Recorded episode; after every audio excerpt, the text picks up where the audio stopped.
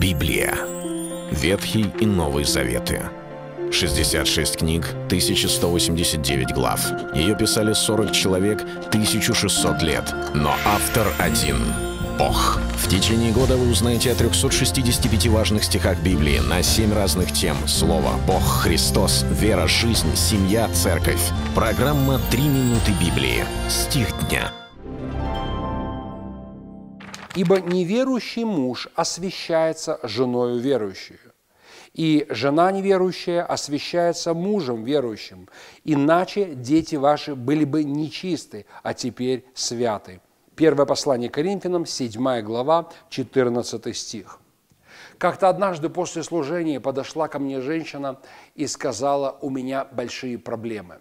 Я начал выслушивать ее, и она сказала, я не знаю, что делать. Я прихожу каждое воскресенье в церковь, молюсь, наполняюсь словом, прославляю Господа, и у меня такое хорошее состояние в моем сердце, в моем разуме, в моем духе. Но когда я прихожу домой, у меня все уходит, я чувствую себя как разбитый сосуд, и есть какая-то пробоина в моей жизни.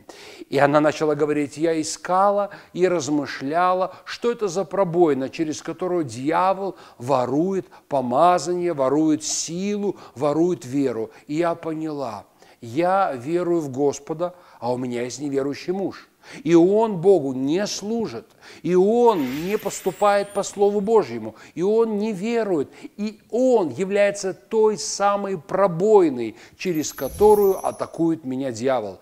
И, в общем, она говорит, я решила, я должна с ним развестись, чтобы мне нормально жить в Господе, потому что он, мой муж, оскверняет меня. Что вы скажете, пастор? Сказала она мне. И мне не нужно было что-то особое придумывать, додумывать и создавать какую-то особую доктрину. По одной простой причине.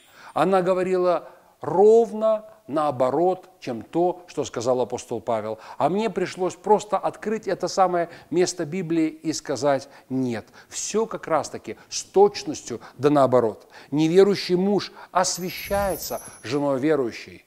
Ваша вера, ваше упование, ваша э, связь с Богом это то, что созидательно влияет для вашего мужа, а не наоборот. Конечно, вы чувствуете себя немножко разбитой, иногда, может быть, слышите не самые лучшие слова с его стороны, но и вы не бываете ангелочком во всякое время. Но помните одно, через вас Господь благословляет его, через вас Господь, возможно, и спасет его. Поэтому в таких ситуациях, когда верующий человек оказывается рядом с неверующим, нужно всегда помнить, Господь тех людей, которые вокруг нас, верующих, Он желает осветить и благословить. Помните это и никогда не упускайте эту возможность быть светом этому миру.